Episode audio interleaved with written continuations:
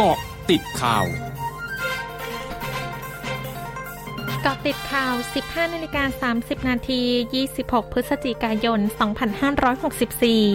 นางสาวไตรสุรีไตรสรณกุลรองโฆษกประจำสำนักนายกรัฐมนตรีเผย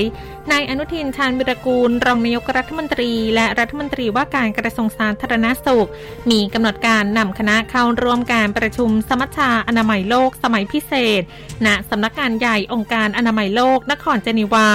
สมาพันธรัฐสวิสระหว่างวันที่ยี่สิบเจ็ดพฤศจิกายนถึงสองธันวาคมนี้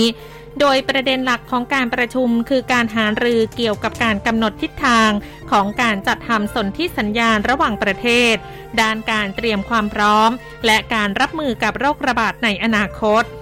ตลอดจนการแลกเปลี่ยนประสบการณ์เพื่อรับมือกับการแพร่ระบาดของโรคโควิด สิบเก้า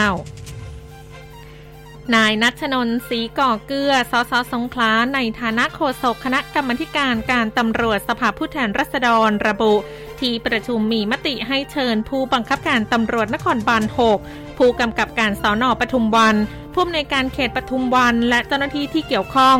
กรณีร้านในโซนกรุ๊ปห้างเซ็นทรัลเวิลด์ทำผิดมาตรการของรัฐบาลและกฎหมายโดยให้มาชี้แจงต่อคณะกรรมาธิการวันที่สองธันวาคมนี้เวลา เก้านาฬิกาสามสิบนาทีนางกรณิตงามสุคนรัตนาสส.กทม.พรรคพลังประชารัฐกล่าวชี้แจงกรณีดราม่าจัดงานวันเกิดโดยยืนยันว่าไม่ได้กาดตกและคนที่มาร่วมงานได้สวมหน้ากากอนามัยมาทุกคนซึ่งส่วนใหญ่เป็นสส.พรรคพลังประชารัฐที่ฉีดวัคซีนครบแล้วและผ่านการตรวจ เอ ที เค อย่างต่อเนื่อง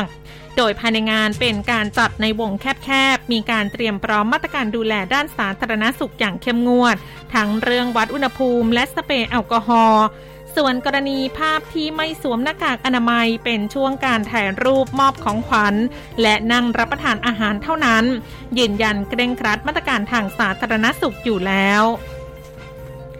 นายแพทย์อุดมคัจฉินทรที่ปรึกษาศูนย์บริหารสถานการณ์โควิด สิบเก้า หรือสบค.ยอมรับเป็นกังวลกับกรณีที่มีหลายเทศกาลในช่วงเดือนธันวาคมนี้ซึ่งมีความเสี่ยงที่ตัวเลขผู้ติดเชื้อในประเทศจะเพิ่มสูงขึ้นพร้อมยกตัวอย่างสถานการณ์โรคโควิด สิบเก้า ในหลายประเทศในทวีปยุโรปที่จำนวนผู้ติดเชื้อกลับมาเพิ่มสูงขึ้นหลังมีการผ่อนคลายมาตรการเชื่อตัวเลขผู้ป่วยในไทยหลังจากนี้จะเพิ่มขึ้นแม้จะไม่มากแต่จะมีผลกระทบต่อแผนการเปิดประเทศโดยเฉพาะการจัดกิจกรรมในช่วงเทศกาลปีใหม่ย้ำการฉีดวัคซีนเป็นเรื่องสำคัญและทุกคนจะต้องร่วมมือซึ่งจะช่วยลดความรุนแรงเมื่อเกิดการติดเชื้อช่วงนักคืบหน้าข่าวอาเซียนค่ะ หนึ่งร้อยจุดห้า คืบหน้าอาเซียนคณะกรรมการสุขภาพแห่งชาติของจีนรายงานว่าเมืองเซี่ยงไฮ้พบผู้ติดเชื้อโควิด สิบเก้า ในประเทศเพิ่มขึ้นสามรายเมื่อวานนี้และเป็นผู้ติดเชื้อกลุ่มล่าสุดที่แสดงอาการของโรคขณะที่สำนักข่าวรอยเตอร์รายงานว่าเมืองเซี่ยงไฮ้ได้สั่งให้บริษัทท่องเที่ยวยกเลิกการจัดกิจกรรมการท่องเที่ยวระหว่างเมืองเซี่ยงไฮ้และมณฑลอื่นๆออกไปก่อนทั้งนี้การพบผู้ติดเชื้อกลุ่มใหม่เกิดขึ้นเพียงไม่กี่วันหลังจากจีนสามารถควบคุมการระบาดของเชื้อไวรัสสายพันธุ์เดลต้าได้ทั้งหมดคือเกาะติดข่าวในช่วงนี้สุพิชญาถาพันรายงานค่ะ